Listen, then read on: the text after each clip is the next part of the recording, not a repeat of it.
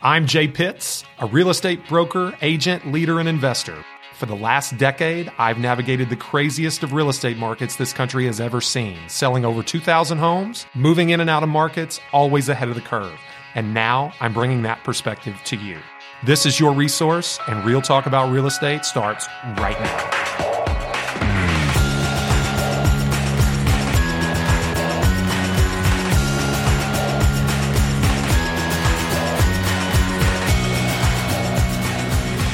Hey, everybody, welcome back to Resource Real Talk About Real Estate. I'm Gabe Pruitt, And I'm Jay Pitts. and today's episode is going to be, excuse me, today's episode is going to be a lot of fun. We have a very exciting guest with us. The number one complaint we get on Resource is that there is not enough pits. We need more pits on the show. And so today we have doubled the amount of pits guests. I, Jay, I always ask you to introduce our guests, but this this week I think it's only fitting that you introduce our guests. Why don't you tell our, our listeners who we're talking with today? Well, well, number one, that was tongue in cheek. Certainly, there is probably enough pits for our listeners, considering. You know, I've never met a word I didn't like. So, needless to say, you're absolutely right. I'm I'm excited to have another Pitts on the show with us today. Um, it's not my brother Zach. nope. Um, it's not my mom. It's not my wife. It's not my son, though he would probably be a pretty good guest. And I think our guest today would agree with that, that Preston would probably be a pretty good resource guest. No, we have my father, Jeffrey J. Pitts, as our guest here today. Dad, you want to say hi? Thanks for having me. Absolutely, absolutely. Well, we've it was only fitting that we have you as a guest. We we have quoted you a number of times. Oh, I yeah, don't several times. I don't know if you're an avid listener, but I know you do listen to the podcast. Have you heard us talk about you on the podcast before? Yes, I have. Have you? Flattered? Uh, you know, most of it's most of it's uh, what I said.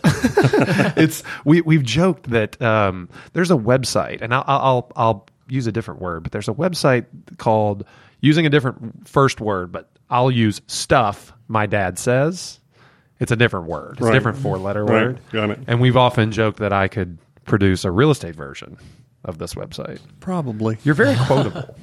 okay. Well, anyway, so let's let's tell our guests a, a little bit more about you. So, da- Dad is, uh, you know, if you listen to the show, you know that he's had an extreme influence. Gabe, you obviously know this. He's had an extreme influence on my career and my business, and obviously, he brought me up around the real estate business. He's a a broker, a builder, a realtor, a developer, a property manager. Are you an auctioneer? I was an auctioneer. I let my license go back when I figured out I didn't have to have it to get Jimmy to do the work for me. Okay. And Jimmy, Jimmy is actually going to be another guest that we're going to have to have on oh, sometime. great. another mentor of mine, Mr. Jim Bramlett, a broker owner in Elizabethtown as well, which is where I'm from originally. But yeah, dad, dad is all those things. And I often posit that in a small town, real estate people do everything. In a larger market, agents have the luxury of being able to, you know, kind of narrow their scope. Sure. Um, but dad has done all those things. But beyond that, beyond just doing a lot of different things, flipping houses, owning rental property, etc., you know, also was on the forefront of the team movement Yeah. in the real estate industry. He and my uncle both within Remax, as so many other Remax people did at those times, built a team. Uh, at its height was 20 agents Right. right? 692 transaction sides in 2006 before the crash. 692. That's what 692 transaction sides. Now he represented some of the developers. There's some lots in there. There's some REO sales Sure. in there, but 692 transaction sides. Approximately $60 million. So if you're doing the math, this is small town Kentucky, not high average sales prices. Sure. Um, Elizabethtown, Kentucky, as I said, that amounted to about 20% of a $300 million market, okay, that spans across several counties. Um, he has been recognized with the REMAX honor of Circle of Legends after 27 years with the company, 32 years in the business, licensed in 1986. So, resume kind of speaks for itself, Dad. Well, thank you. That's kind of what I've been doing. I've been in the business for a number of years. You know, I'm blessed. The Lord gave me something that I could do. You know, I didn't have to be, don't have to be. Uh, you know, I could have been a plumber. You know, I could have been, you know, many other Do things. but the- plumbers have a circle of legends? I, I don't wonder. think their I think their circle of legends is the is the bowl, dr- right? the drain. It's like the golden ball. No, I mean, look, we love plumbers. Don't get me wrong, but no, um, yeah, no, I agree. I mean, I we we say, and this probably comes from you, that it, it, it's um, It's not easy, but it's not complex. No, it's not. It's just it's a lot of hard work. Yeah. You know, really, if I were to attribute any success that I've had, it's because I return my phone calls. Well, let's let's let's talk about that for a second because we talk to a lot of people that do a ton of transactions in a year. We've had a lot of really successful guests. And when you talk about putting in hard work, we're talking about almost a different kind of hard work because this is a like these first couple years in the business for you were in a different era of real estate than what we're used to. This is before Zillow. This is before Mm-hmm. pay per click advertising, which we talk about how pay per click advertising is It's from a different era. This is way before a lot of these different things. So, what kind of things did you have to do to set yourself apart in a market that you were in in a way that other agents we might not even be able to understand some of the things that you would have to do? Well, one thing's for sure. Uh, I mean, real estate is a, a contact business. So when someone calls you, you have to answer. Right. If you don't answer, you got to you got to call them back. Somebody writes you, somebody texts you, somebody emails you. Whatever way that someone gets to you, you have to respond, and it can't be tomorrow. You know, it's got to be today. Now, I think you guys do it in like 15 seconds. You have robo contacts, and you know when you you know you set up plans so that if you don't if you don't think to touch them, then they get touched automatically. Right. But you know we didn't have that stuff. So So, what do you say to the agent that today says, "Oh, I'm just way too busy to return all my phone calls, and Oh, I'm I've got say- so many people on my website." I'm going to say that before your head hits the pillow, you need to return every phone call, return every email.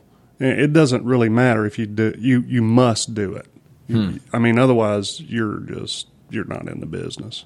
So uh, you'll appreciate this. Um, and this is this is probably we're probably 30 years 30 30 days removed from me figuring this out, but not very recently I figured out that over a 30 day time span we did six pending transa- six pending transactions from phone call leads.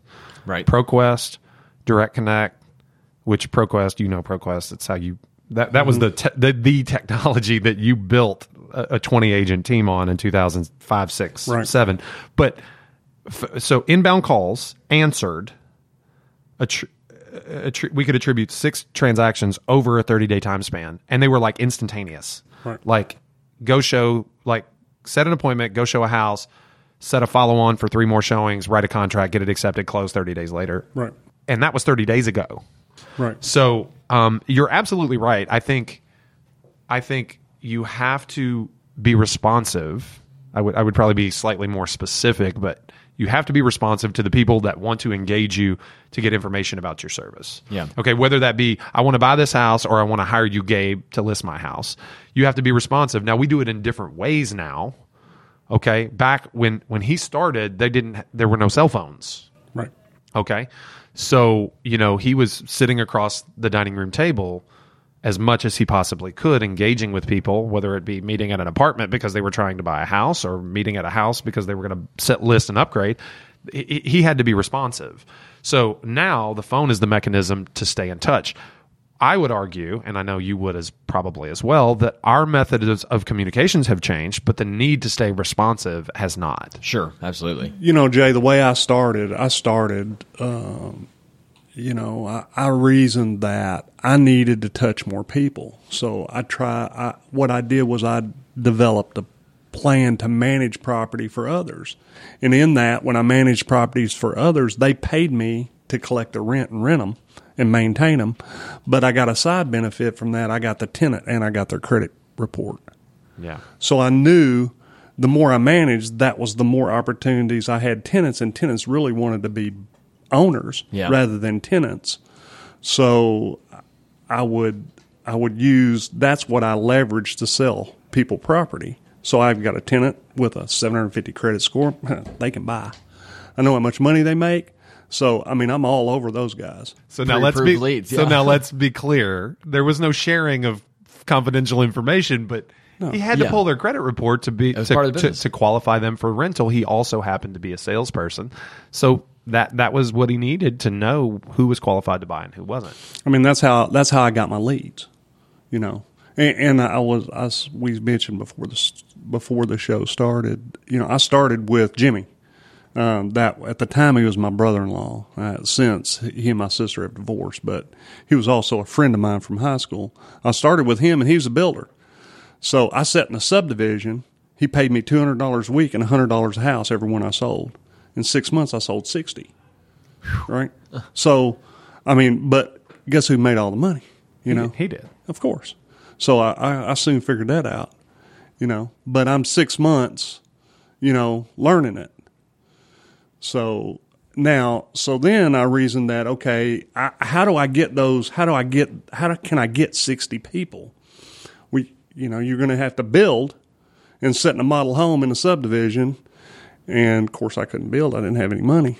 You know, so well I can't manage property for others, so I started managing properties for others, and that gave me sixty tenants mm-hmm. that I could, and then eventually it becomes hundred tenants and two hundred tenants and you know 300 tenants. And that's that's how you get the people to sell to then also those people that you manage for become listings because ever so often you're going to upgrade their inventory right so they may have five houses and they really need 10 but two of the houses are old and no count so you need to get rid of those and upgrade them Yeah. right so you sell two for them and then you sell three to them that's kind of the way that goes No, absolutely. So, so you know, creating an entirely new business, Gabe, an entirely new business was required Right. to generate leads. So, if you think about in today's real estate business, how easy it is, we've talked a lot about how leads Sign are up for a new website. To get leads are a commodity. Yeah. If you have money, you have leads. Okay, that's all it takes. Had to create an entirely new business to generate leads. Well, and I think it's very smart, you know, when you think about it, like the information you have, well, number one, it's it's an ancillary business to the primary business. It's you know, provides opportunities for people that does aspire to consume the other service. You've often heard me say that what everything we do supports everything else we do, and it's just this cycle that circulates, right? You know, our property management gives us a system to manage our own investments. The selling bank foreclosures gives us access to good investment opportunities. It gives us access to investors who want to invest, who want to get property management. Well, and it kind of brings it full circle too, because not only do you have to create a new business, I'm sure you have to be a different kind of business person as well. Like you said at the beginning, you had to be very personable as a person to person business. Uh, Part of that's returning all of your calls. I'm sure that that's something that hasn't changed over the last 30 years. I mean, even though there are, like you said, much simpler ways today than going and building an entire subdivision of homes if you want more leads or starting an entirely new business. I think still it's very important to be someone that values that interpersonal contact with people. Absolutely. But you can still develop a subdivision to generate leads. Oh, you still can. Sure. Now, let's hope that developing a subdivision is a viable business. Let's hope property management is a viable business because otherwise it's just a lost lead. Yeah. You might as well pay Zillow. Yeah. You know, you might as well, you know, go get a Ylopo site, you know, and if your if your end game is selling more houses, you know, there's a lot of ways to skin that cat. Okay, the trick is is to make money at the things you use to support the other things you already do. Right. So we talk about Jimmy. This this is a good example, Gabe. And which, by the way, if they think I'm country, what do you think they're gonna? he's you got the you got the country going today, Dad. anyway, so um, talk about Jim Bramlett, another another mentor of mine. You know, um, you know, father to my first cousin's former, you know, dad's former brother-in-law, whatever. However you want to do. it. He's my uncle. Sure. But he's my uncle. Whether he's my uncle or not, he's my uncle. So Jimmy, okay, is a builder, developer, real estate broker, auctioneer, among other things. Yep. Um, a quarter horse breeder. Has a 40 stall quarter horse breeding operation. Shows he shows quarter horses because he likes it. Yeah. Um, and is a world class, you know, best in show quarter horse breeder. But that legitimizes his breeding operation so that it makes money. So he makes money at his hobbies. Now that's the kind of business person I want to be. Yeah. There you go. What, what what hobbies can we make money at? I need to think about this a little bit better. what hobbies can Yeah, I mean when you, can open breed, your hor- his hobby is horse breeding, and he makes money at it. Like like I want to I want to have a hobby. You like need to buy some oak barrels here like soon to get Gabe started. plays the ukulele. How do we get someone to pay Gabe to p- play the ukulele? That's a great question. If anybody, if anybody out there has any job postings for ukulele players, just put those in the comments. you know, he's a unicorn tamer. Also, did you know this? no Gabe True is a- story. true story. And a Golden Knights fan. Sorry, Gabe. Uh, yeah. Last night was a rough night, but that's okay. That's all good. That's all good. Okay, so all right, let's not sell you short here. You sold 60 houses in your first six months, but you sold 100 in your first 12 months. Right. And you soon figured out that at $100 a house and $200 a week, you weren't making any money. Well, I was making good money for the times, but not what I could have been making. It's not what Jimmy was making for sure. Of course, of course. So, so, so you branched out, started a property management business, bootstrapped. Right. Okay, bootstrapped a property management business that gave you leads. Right. Okay, so now, now we're talking like infancy of your career at this point. Right. Okay. Fast forward. Let's talk about the heights. Let's talk Okay. about the heights of the career. Okay. Um, you know, fast forward to 2005, six.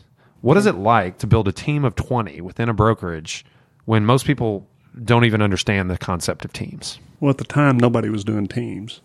But what I reasoned was I had more business than I could keep up with, so I started with one person to help me. Right, and I would I was generating more leads than I could follow, and it really aggravated me when I couldn't get all my phone calls returned. So Back to the phone calls. Yeah. so I hired um, an agent to help. Well, then, you know, I I said, well, okay, well, I b- probably should market a little bit more and generate some more leads. Because I got this agent. Yeah, I got this agent I need to feed. So then I generated more leads than he could keep up with. So then I had to hire another agent. So then I said, well, you know, they can't even keep up with all these leads. So I better get somebody in the office to, you know, help me and hand out these leads and keep up with everything. So I did that, and then I generated more leads than three of us could keep up with. So then I had to, I kept having to hire agents. So at the height, you got to 20 agents and three full time admin. Four actually. Four- Tracy four? Holtzclaw. Tracy Holtzclaw was the manager. I had her manage it for me. Okay. I didn't really manage it. I had her manage it, and then I had three staff. Okay. Three staff and Tracy, and then I worked. I did all the listing. I made I made them give me the listing leads, right? And I would close all the listings and bring the listings in, and then all the uh, all the agents were basically sales agents. I didn't tell them they couldn't take listings, but um, you know I controlled the leads, so I knew which one was a listing lead and which one was a sales lead. So And even I- to this day, this is a model that you see pretty often, right, well, Jay? I, I mean, I'm just sitting here thinking at the height 60, 692 transactions, four full time admin, 20 agents. Right now, our team, Gabe, mm-hmm. three full time admin, 15 agents. okay. Okay. 15 agents, three full time admin. Now, we won't do 692 transactions this year, but our average sales price is more than double what his was Right. back then. So the gross revenues are similar. I would guess the overhead's similar. probably Okay. And um, the difference is at this point, now I was there two years ago. I'm not there anymore. I don't do all the listing. well, it's because you choose not to. Right. Exactly. I choose not to. And it got to the point where, you know, I didn't, it wasn't desirable for Well, me so to do that. so as I still list houses and I still sell houses. I'm going So- on showings this afternoon. so as I started, you know, I I recognized that you know I'm getting older and I'm not going to do this for the rest of my life. At some point in time, I'm going to have to have to, you know, call it. So what I did was as I as I began to wind down from 20, you know, then I would take agents with me on listing appointments, right?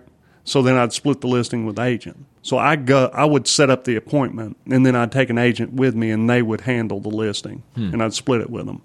But that was to uh, number one. You know, I just really want to work that hard, so I would. I mean, when you got a 20 agent team, I think it's okay to delegate. Yeah, but I mean, I'm down to like a seven agent team now, and I Oh, still okay. and I still do it. I mean, if I, you know, I will go on some listings, and um, some of them I'll take agents with me. You know, it just depends on how hard I want to work. Sure. You know, There's nothing, wrong, nothing wrong with that. So, Gabe, here's my question for you. Okay. What questions do you have?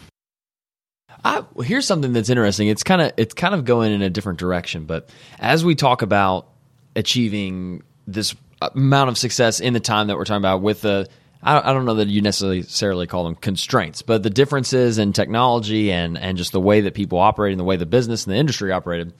A while back, we did an episode. This was I don't know how many months ago it was, but it was it was maybe even last year, and it was called "Laid to Rest" was the title of this episode when we talked about some business practices from yesteryear This that going to be good. that we determined collectively, and we agreed on most of them. We determined were no longer Viable. Uh, yeah, viable. We we thought that they were things of the past and they have been well replaced by things here in the future. So, for example, we talked about billboard ads and bus bench ads as things that. Let's ask his. Let's ask his opinion. Well, we talked about you. The reason I bring this up is because we talked about you in this episode. We talked about the Homes book, and which is something that some some agents here that are licensed are too young to. They're like, "What is the Homes book?"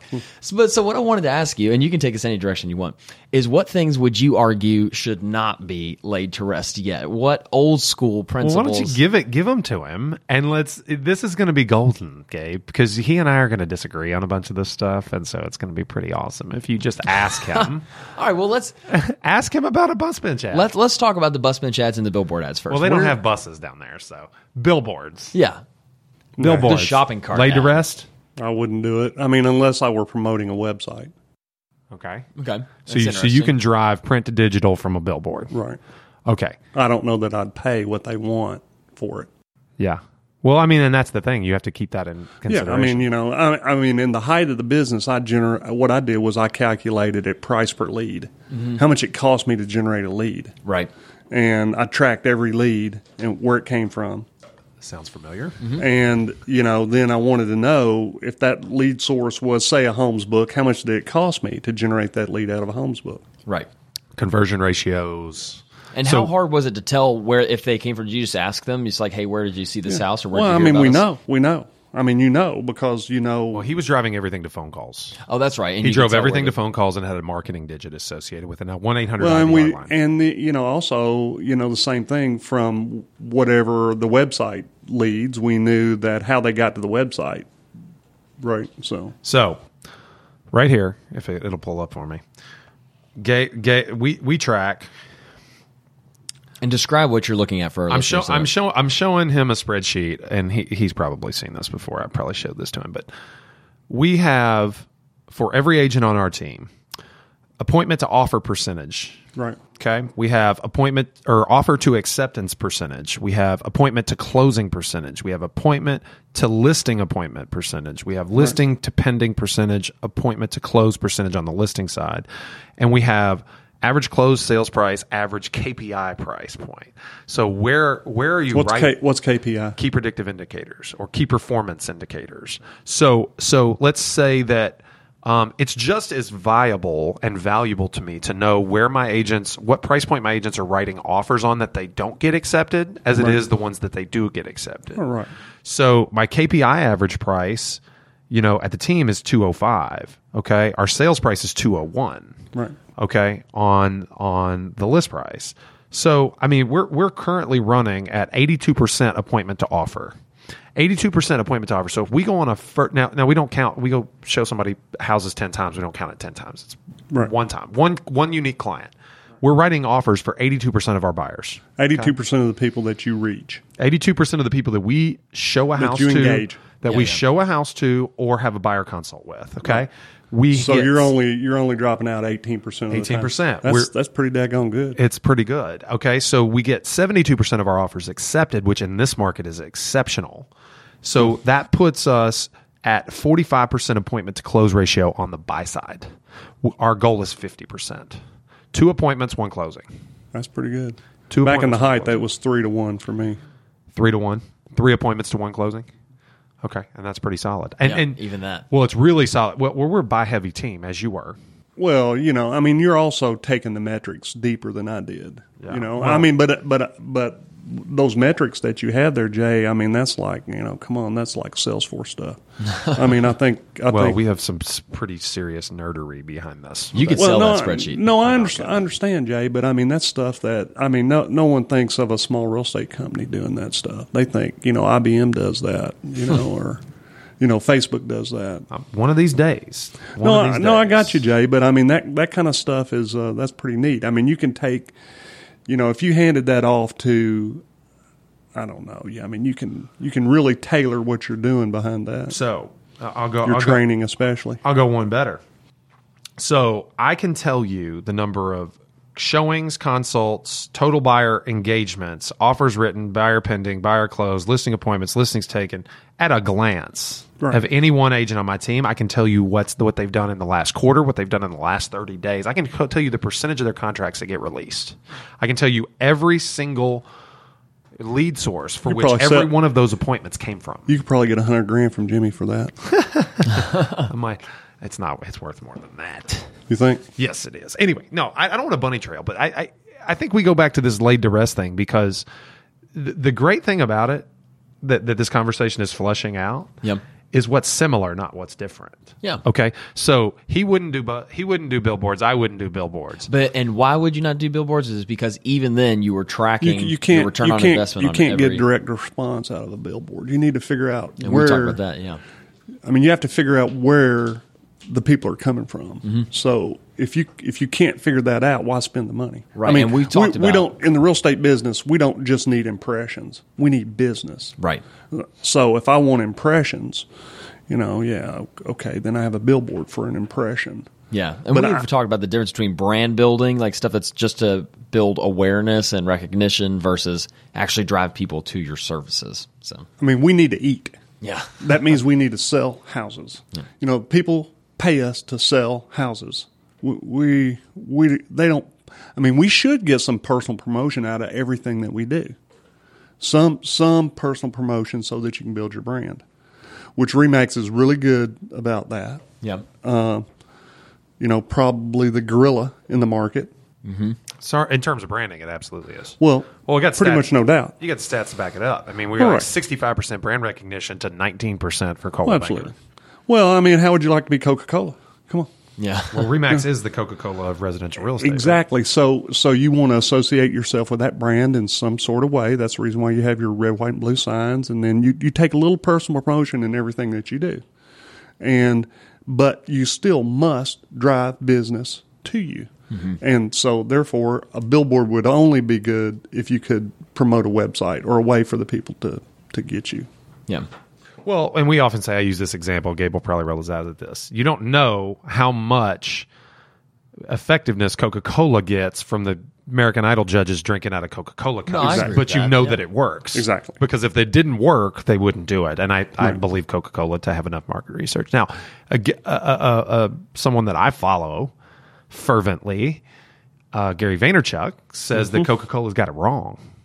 Coca-Cola, And- BMW, Mercedes Benz, Bausch and Lomb, like these And big what- what's the behemoth. problem bra- he has well, the problem it is is that they're still seventy percent in more traditional so, um, segments of media. Oh, they're, they they're should too, be moving on, They're, they're too much in print and too much in TV, and they're not enough in social.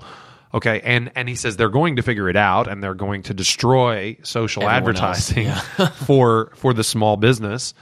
But then we'll the small business will do what small business does. It'll be nimble and on to the next thing Once they figure it out. once they figure it out. They just haven't figured it out yet. Well, they probably have figured it out. They just don't want to make the change. yeah, I mean that that that's also Be a thing. monumental move for and a lot of things, a lot of things they don't have to change too. Mm-hmm. They don't I tell have the to story. do that. I tell the story. I, I mean, I, he he told the story, um, and I and I've shared it on this podcast before about his meeting with the CEO of Bausch and Lomb. Right. Yep. Like he spent sixty minutes in a room with the guy. The guy spent thirty minutes talking about um, how powerful social media was. It was so powerful it was going to destroy our society, and the other thirty minutes about why he he didn't feel like it could sell mascara. like it's going to destroy society, but it can't sell lipstick. Like, come on. You know. Anyway, all right. Let's go laid to rest again. Give me, give, give me another. Give me another. The one that caused the most turmoil, maybe in this room and online and in other places, everyone seemed to have opinion on this one. What, where do you stand on the effectiveness on actually knocking on people's doors, going door to door, whether it's to promote a new listing in the neighborhood or to invite people to an open house or anything in between? At just going door to door, visiting people's homes. One in ten. One in ten as like a That would be good. Like That's one good. in ten doors turns into like someone Turn, like a you get something out of one. You knock on ten doors, you get something. So, and this is something I want to think about too, because we talked about how We've done it. first thing you said was the bus the bus bench ad didn't apply to E Town because there's no buses. Yeah, So- but there's shopping carts. Oh yeah, so yeah, exactly. and we talked about shopping carts too. How much of this depends on the individual market? So, what do you say the person says? Well, sure, but that doesn't work in my market. Like maybe knocking on doors is a one in Why? ten thing where you what are. But, Doesn't, what doesn't work about knocking on doors? well, if you ask Jay Pitts uh, Pitts Jr. here, it was that the people that say it doesn't work is because they're not working. They don't have the script. They Yep. don't know what to say. They're just not doing it right. You thought he was going to agree with you. No comment. no, I mean, if you knock on ten doors, you're going to get something out of ten. Now, there you have to have a reason to knock on the doors. You're going to you're promoting a open an open house. Yeah. So you're inviting people to the open house, or Which you know, I see that as a legitimate le- legitimate reason to knock on a door is hey, we're having an open house, you're invited. you're not looking for buyers for the open house. You're looking for listings. Yeah. Okay. Mm-hmm. He knows. He's heard me preach it. He just doesn't want to knock on somebody's door. He thinks it's intrusive and weird. Well, I think that it, that it's not necessarily just a Nobody else does it. Well, I think people are stopping doing it because people are more outspoken about their discomfort with It's people just coming not. to their door. Not people aren't stopping. They don't do it. That- I mean, they're cocooned. Nobody. They think because I'm cocooned that everybody's cocooned. Mm-hmm. You know, if you ha- if you have a listing, you have a ge- legitimate, and you're having an open house, you have a legitimate reason to to to knock on 50 doors around that listing. let me let me tell you why he likes it. Okay. Yeah. Eh, Okay. And and I think I think he'd be probably stronger on it than I would. He likes it because it's effort based. It creates Sure. degrees of separation, and no one else is doing it. All truths. All things I agree with. All truths. If I don't get anything out of it, my listing knows that I'm working. That's true. That's a that's a big one. So so and you're you're doing something that no one else will do to promote someone's property and that Gabe you feel icky about it. So don't do it. Well, so here's the thing. It's not that I feel icky about it. I, the door knocking thing is is is its own thing. But there definitely is something to be said about showing that your seller your level of commitment to getting the job done. We were in. I was in a. Uh, I was watching a Facebook Live, and I'm not going to like name names or anything, but you know, me and some other people here in the company were watching, and they were talking about open houses, and someone that was talking about how to do effective open houses said, and this is what they said. This is what they were telling other agents in the group was that if you're holding an open house for your seller, and one of your buyer leads calls and wants to see a house right then, then you need to go. Like you need to leave the open house and go show the house. And the, and they were saying, here's what you need to do. Your office needs to have a buddy system where you have an agent that's on speed dial ready to come and cover your open house if you need to go for a client. And I just is, is that not the craziest thing you've ever heard? No, it's crazy. It's like if you if you're not showing your client if you're what is your seller going to think when they say, "Hey, how did the open house go?" Oh, well, the first 30 minutes were great, but my buyer called and you know I had to You go. could you, you could uh, you could also argue what does your buyer think? Here, here's the thing: it's got to be what does your buyer think when you don't go? yeah. Oh well, they were more important than me. Well, yes, because this was planned and scheduled. I told Here- them I would be doing this. Here, here's the, here's the difference. Like you you can't build a business based on being at someone else's whim. No. Okay. Someone's about that. emotional whim, right? You have to be the professional, right? That sets proper expectations. Yep. And services your client well within your own con- with, within your own constraints. The the thing that where I draw the line is be where you are. Yeah. Okay. Be where you are at home, at work, for a seller, for a buyer. My phone is off right now. I'm recording a podcast. I may have a buyer that a listing just came on the market for that's trying to get a hold of me, and I wouldn't know because I'm here. Right. Okay. I will be where I am. Let's be in the moment. But the way I did it was not like Jay did it. I did it by appointment. I scheduled everything. Mm-hmm. Oh, I- Church, If it's not on the Dinner- calendar, it doesn't exist. Yeah. dinner with the wife, you know, ball game for the kids. I scheduled it. That left every other time available for real estate. Uh, but anyway, so back in the day, we're talking about knocking on doors. Uh, so we supplanted that before the do not call list came out, and we had we did a crisscross directory. If you know what that is, No. but in a neighborhood, you can pull up an address, and this crisscross directory would give you the phone numbers of every address Okay. around that directory. So we would call them Yep. rather than knock on their doors until the do not call list came out. Yeah. And some might call that circle dialing. That's something that hasn't completely gone away. Yeah, So- we've we've done that. You've done that. Mm-hmm. We take we take a the company that does it now is called Cole Realty Resources, and you Right. basically plug in an address and you get a radius, and you get every number within the radius. That's not on the do not call list. That's you can scrub against the do not call. you have to yes. scrub it against or risk or risk trouble. getting paid, getting fined a Right, whole yeah. bunch of money. So we we did that. So so door knocking I think is effective if you want to do it. Mm-hmm. I don't really do it anymore just because I don't want to do it. Well, I don't want to do it either. I'm just my argument when talking to Gabe about it was that it's effective when done right. Yeah, Yeah. and I would, I would, I would agree with that. I mean, if I didn't have anything else to do and no other business to attack, I'd just And go no knock money. on doors. And no money, I'd just go knock on doors Yeah. because you'll get one out of ten. You'll get something. Yeah, you'll get something. I, I agree with that. All right, give me something else. What else we got? Let's flip it on its head for a second. You talked very early. You talked about how the one thing that you can't afford to not do is return your calls, right? So instead of telling me something that we think is is dead and will never work again, why don't you tell me beside if you can think of another one besides that, what is something that will never ever ever in your estimation go out of go out of use as far as the real estate business is concerned? Something that will always be useful as a way to generate leads. It will never become outdated, Oh yeah, which is a dangerous prediction to make. no doubt it'd be personal notes. Personal notes. Okay, we We'll ta- never go out of style. yeah Won't go out of style. we talked about personal notes, and I think we both agreed that there were Handwritten notes to um, to people that you engage with. I the way I and that's the way that I built the majority of my business was read the newspaper every morning, sit in the garage, read the newspaper. A lot of it, I read the sports page, mm-hmm. which the kids were involved in sports, so I'd pick up on, um, you know, where where the son or daughter of someone I knew just hit a home run or just got a, you know, just won the spelling bee or was recognized and I'd clip it and write a personal note, stick it in there, send it hmm. to them. Follow up the next week with a phone call. yeah. Follow up the next week with a lunch, and then you know just run a mayor campaign on them. Yep, and the mayor campaign we talked about. We're all Remax folks here, so Brian, Brian Buffini is is all, and a lot of our listeners are probably familiar with Brian Buffini and probably thought of him as soon as we tar- start talking about personal notes. Right. I but- guess our audience is real estate people, huh? yeah, that's true. they So probably know. It's about the I'm only talking people that really care what I think.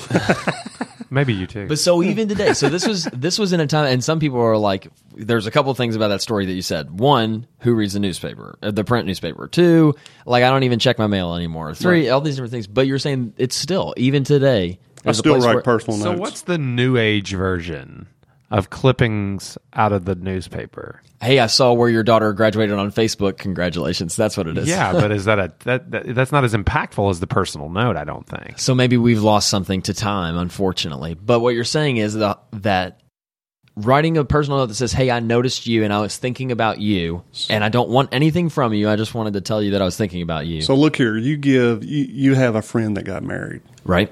and you get them a nice wedding gift. Sure. If they don't send you a note thanking you, or you're pissed, or your Well, wife Gabe, is Gabe's pissed. not, but his wife is. Well, we're millennials. My wife is. We're And- and- millennials, so and we're they think- slowly starting to accept the not sending thank you notes thing. Which that's a no, but like, Do but yeah, you send thank you that- notes? I can tell you, I can thank tell you you this: if my wife didn't get a thank you note, Mm-hmm. it would be she would be devastated. No, we made sure to send thank you notes, and it was an arduous process. It took us a little longer than it should have. I'm I ashamed. think to So- that, that's pretty much the case for everybody. yeah, I've got a young client just had a baby, a preemie, yeah. a son, his second son. First son, I bought him a ball glove and took it over and give it to his grandparents. This one, I've got a closing with him on Monday. I'm taking this ball glove, mm-hmm. you know, on Monday and going to give it to him. And I'm sure that uh, to some people that might just be a ball glove, but to other people, it I sold his granddaddy probably three or four houses. I've sold his dad 10 houses. I sold him three houses. I sold his sister in law house. I mean, it's like Okay. this whole this whole so a baseball glove and a personal visit sounds like a small price to pay compared to Oh, the yeah. output Oh, of here. course. But let, let's let's pivot on that because I think I think what you did there it represents my opinion on the next topic I'm going to ask you about. You did something meaningful.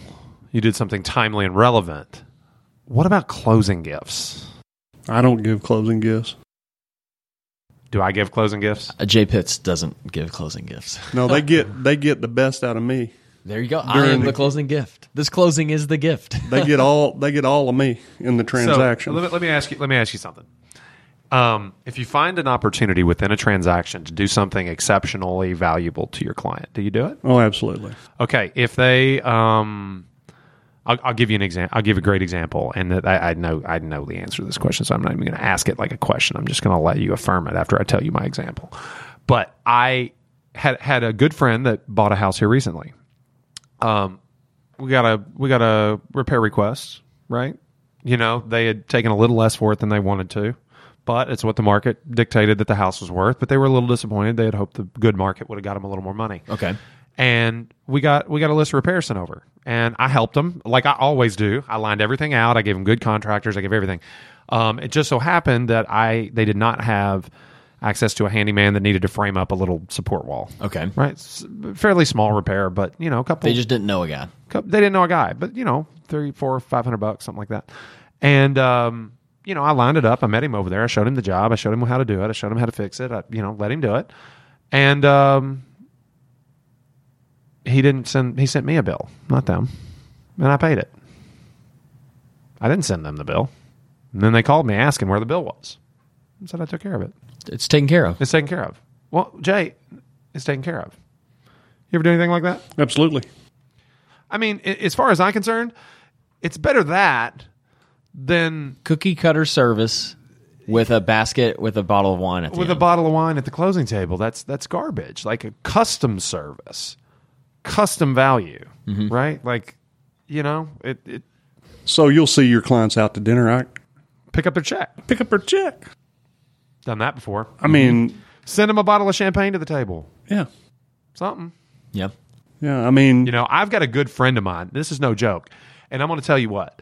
I I threw him an engagement party hmm. for for for the kind of person that he is. Okay, my 30th birthday, Jen threw me a surprise birthday party. We went up to the bar to settle up at the night he had paid my tab.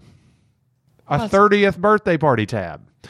I, I tell him one day in passing that Jen and I are going to Jeff Ruby's, a local steakhouse that's amazing and not cheap Right. He for, sends you a for gift our card. anniversary. No, he sent a bottle of champagne. He wasn't even there. He he called the restaurant and sent Oh, a bottle wow. of champagne to our table for our anniversary and was not even in the restaurant. so you know you're not gonna you're not gonna forget that. I will never forget that. And I and I said, you know what? I'm going to pay it forward. When he got engaged, I called him up and I said, dude, I'm throwing you an engagement party. I said, I don't want to hear any questions.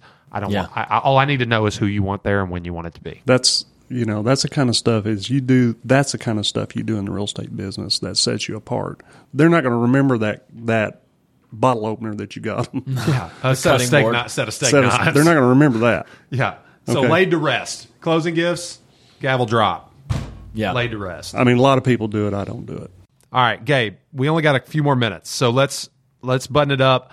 Give give give me an ask Jay anything style question that we can pose that we can post to Mister Pitts. Ask here. Jeff anything. Ask Jeff anything. What's the most ridiculous situation you've had to solve right before closing to make it happen? like you had to to save the deal, you had to do this. Let's hear it. Because we've all got good stories around this office of the craziest deal we had to save. But I, mean, I don't really ponder on those, but I can tell you this: every deal has a problem. that's right. It's not a matter of fact having the problem; it's how you solve it. So, what is the most ridiculous solution? I mean, I could give you a lot of solutions. What What about the one where you get to closing and it's the house is being sold, the buyer is signing for her mother on a POA, Okay. and her mother passed away on Sunday. Oh. You know, I mean, you can't solve that. You know, how, how, how do you solve that? Did that deal fund? No, it, it was funded, but I happened to find out right before the closing that her mother had passed away. It it was a Monday closing. Her mother passed away on Sunday. Daughter signing at closing. You can't solve that problem. What do, the, what do you do in that situation? Cancel the closing. That's it. Deal's right? dead. I had a client lose his job an hour before closing. Oh man. I had I had a guy in a car wreck. uh, I'll tell you this one. Okay, so here's the most ridiculous. I knew there would be one in there somewhere. This this is probably the most ridiculous. So I have a closing scheduled. I go pick the wife up. Uh, we're sitting at her house, and I'm going to take her to the closing. The husband's going to meet us there. okay. We're sitting at the house. Service right here. Yeah. We're sitting at the house getting ready to leave, and we hear sirens. Right? Uh, didn't don't think of anything. Sure. You know, we just so we go on to the cl- go on to the closing. We get a call that her husband's in a car accident on the way to the closing, and he, it wasn't a devastating car accident. He broke his leg, so we pick up and go to the go to the hospital, and he signs the papers at the hospital. No kidding. So you still close still Yeah, we close the deal. closed the deal, you know, but it's odd that you know, I mean, I guess I've been doing this a long time, and I've seen just uh, probably not everything, but my share. Yeah. Close enough to everything. Everything you want to see, probably. So the of what we had to do was just pick up and go and close it at the finish the closing at the hospital. That's wild. All right. So before we break, I got one more special, special uh, treat for our guests, for, for, for our listeners. Um, if you if you're a follower of Resource and you listen to Gabe and I often, you'll know that I quote my dad quite a bit. Okay, and we've often talked about having a what my dad says version yeah. real estate real estate edition. So what I'd like to do um, is I'd like to give I'd like to start a few sayings and have you finish them for me. Okay. Okay. So first thing, and you'll know exactly where I'm going with this. When you give it out in slices, Get it back in loaves. back in loaves. Yeah. Nice bread reference there. There are two kinds of basements. The basement that leaks and the one that's going to leak. I've heard that. Basements plenty of that have leaked and basements that will leak, That's right? right. All right. Here- Here's a good one. What's your answer for how you doing today? I'm doing great and getting better every day. Doing great and getting better every day. Yep. Signing a contract. What do you say? Press hard. There's four copies. Press hard. There's four copies. My favorite one, I think the day that I first met you was years and years and years ago. We came down to E Town for a, a company meeting at Executive Group. And it was something you were asking me about like how long I had been with Jay, and it had been days at that point. Like it hadn't even been a week yet. And you said something about like, hey, you're gonna love it here. We work half days around here. oh Twelve yeah. What are what are half days? Yeah, it's a half day is six to six. six, 12 a, six a to six p. He said we only work half days around here, twelve hours. Well, Dad, I, I can say uh, I appreciate you making the time coming up. Oh, yeah. Um, sat, sat in our training this morning, which listeners probably know we run trainings. We talk about it often. We run trainings just before we record the podcast. And uh, it's probably been too long. And honestly, I don't know why I didn't think about this before. I mean, I, I always considered having you on the show at some point, and I, I don't know why. It just for for me, I think the way that this show has developed and as much influence as you've actually had over the content that we put out. Now, we think about things slightly differently. He always talks about being old school, and I'm new school, right? But um, but it, it I, it's so much that we've talked about today. Like you can hear it, man. I know Oh, you yeah. can. Like the things that we say are are just expanded upon lessons that I've learned of a lifetime of watching him, my uncle Jim, and a few others how they do the business. yeah. So it just it just really underscores for me how how actually fairly simple this business is. It's not easy No, but it's simple. It's not complex, right? The concepts stay the same. It doesn't matter what, if it goes AI, you know, uh, you know, dynamic remarketing and crazy internet like speak on lead gen, or it's answering the phone. Like at some point, the same concepts take over. Yeah, no matter where the industry goes, a mind focused on service is going to be the thing that sets the best agents apart. the circle of legends apart from. Uh, So maybe agents that don't 30 make it to years from today, Preston will be sitting here interviewing me, and I'll be telling him to make sure he responds to all his text messages before his head hits He's like. Dad, te- who texts anymore? Text messages, really? We send tele- we send telepath- te- telepathic He's messages. like, he said, next thing you're going to tell me to do is check my Facebook Messenger. That's what. That's how the conversation. anyway, Dad, thanks for making the time. We appreciate it. Um, for Gabe and I, this has been Resource. We'll talk about real estate, folks. We'll be back real, real soon. Thanks a lot, guys.